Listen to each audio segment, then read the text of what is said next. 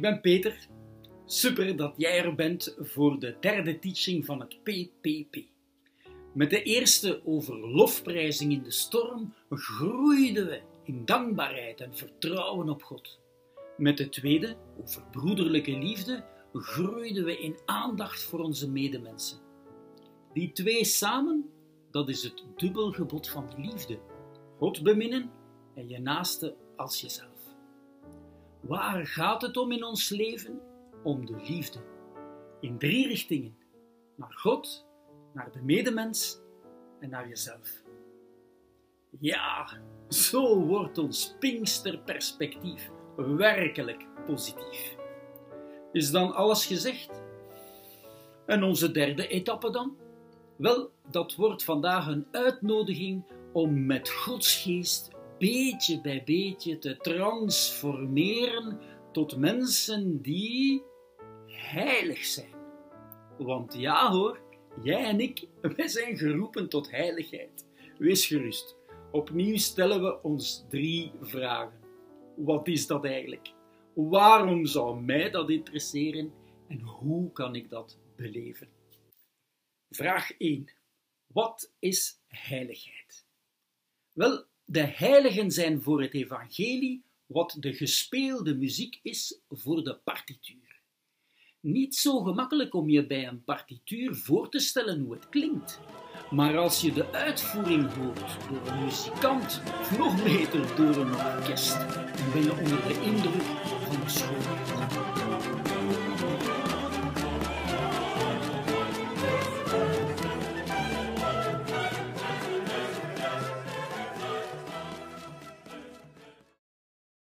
Het leven van heiligen ontdekt, kan je ook getroffen worden door de schoonheid, terwijl zij die ene partituur van het evangelie spelen, iedereen op zijn of haar manier, origineel, uniek, maar echt wel goed. Paus Franciscus schreef daar een heel mooie apostolische exhortatie over, een brief met de prachtige titel Gaudete et exultate, wees blij en juich. Daarin klinkt het zo: iedere heilige is een zending, een plan van de Vader, om op een bepaald moment in de geschiedenis een aspect van het evangelie te weerspiegelen en gestalte te geven.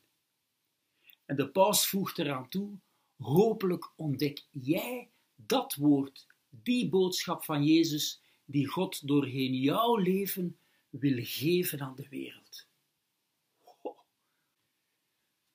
Ik ben daar eerlijk gezegd nogal van onder de indruk. Want wie ben ik begoed om zoiets te realiseren in mijn leven? Dat gaat mijn petje te boven. Inderdaad, zonder de helper, de Heilige Geest, kan dat niet.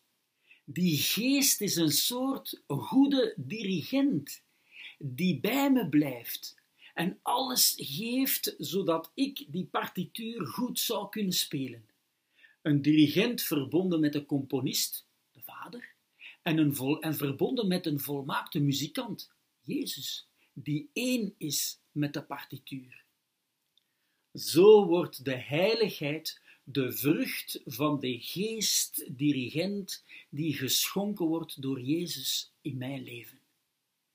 En die van mij een mens maakt zoals Jezus Dag na dag leer ik met Gods geest meer en meer, en ja, met vallen en opstaan, mijn stukje van de partituur van het evangelie te spelen. En zo kan ik samen met jou en alle broers en zussen meebouwen aan de symfonie van het Rijk Gods. Amai, dat is een straffe metafoor. Heiligheid heeft te maken met woorden zoals Jezus, geen kopieën, maar originele navolgers met een persoonlijke roeping, die hun eigen weg gaan, maar samen met anderen tochtgenoten, het avontuur belevend van de heiligheid. Want dat is heiligheid, een avontuur. Mooi. Maar waarom zou heiligheid dan echt iets voor mij zijn? Maar omdat het een avontuur is waartoe God iedereen uitnodigt. Paus Franciscus benadrukt wat ook al zijn voorgangers sinds het Tweede Vaticaans Concilie zeggen en schreven. De Heer richt zijn oproep tot heiligheid tot elk van ons en spreekt dus ook jou persoonlijk aan. En hij voegt daaraan toe: dit avontuur heeft alles te maken met wie jij en ik kunnen zijn. Wie dit doet, schrijft hij, zal niets verliezen van energie, vitaliteit of vreugde. Integendeel, je zal trouw zijn aan je diepste wezen. Je wordt niet minder mens, maar de mens die de Vader in gedachten had. Gaudete et exultate 32. De vraag is dus: wie wil ik zijn? Wie wil jij zijn? Kijk, ik ben Peter, die met vallen en opstaan het avontuur wil beleven waartoe elke christen geroepen is. Het avontuur van het evangelie, het avontuur van Jezus, van het Rijk Gods, dat een avontuur is van liefde die zich geeft. Wees niet bang om een hoger doel na te streven, om je door God te laten beminnen en bevrijden. Wees niet bang om je te laten leiden door de Heilige Geest. Heiligheid maakt je niet minder mens, want het is de ontmoeting tussen jouw zwakheid en de kracht van Gods genade. Want uiteindelijk, om het met de woorden van Léon Blois te zeggen, is de enige grote tragedie in het leven geen heilige te worden.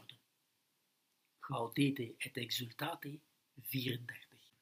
Over de psalmen had ik het al in teaching 1.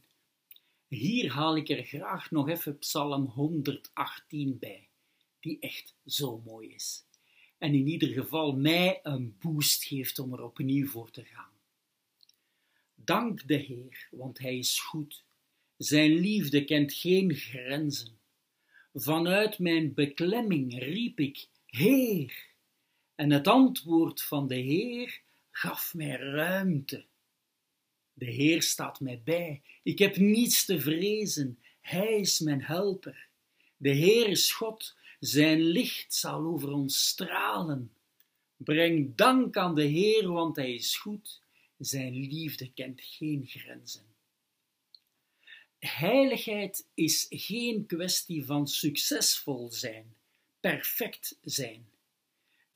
De Heer geeft ruimte, space, om de partituur van het Evangelie en het Rijk Gods te leren spelen. En in die ruimte zal zijn licht over en in mij beginnen stralen. Heiligheid, dat is rekenen op Gods genade die zelfs mijn kleine leven maakt tot een unieke schakel in het grote liefdesplan. De derde vraag. Hoe mijn heiligheid dan beleven vandaag? De startervaring is, zoals daarnet al gezegd, de armoede.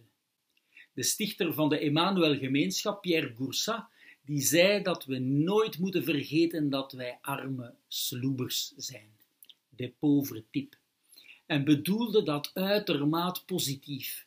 Kwetsbare mensen die niet op zoek zijn naar persoonlijke successen, maar hun leven zoals het is openstellen voor God en zijn genade.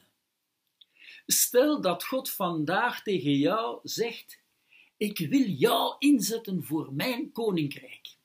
Ik weet wel dat je daar niet toe in staat bent, je bent zwak, zondig, kwetsbaar, maar echt waar, ik wil jou gebruiken, ik heb jou nodig voor het grote liefdesplan. Zou jij weigeren? Laten we ervoor gaan, helemaal.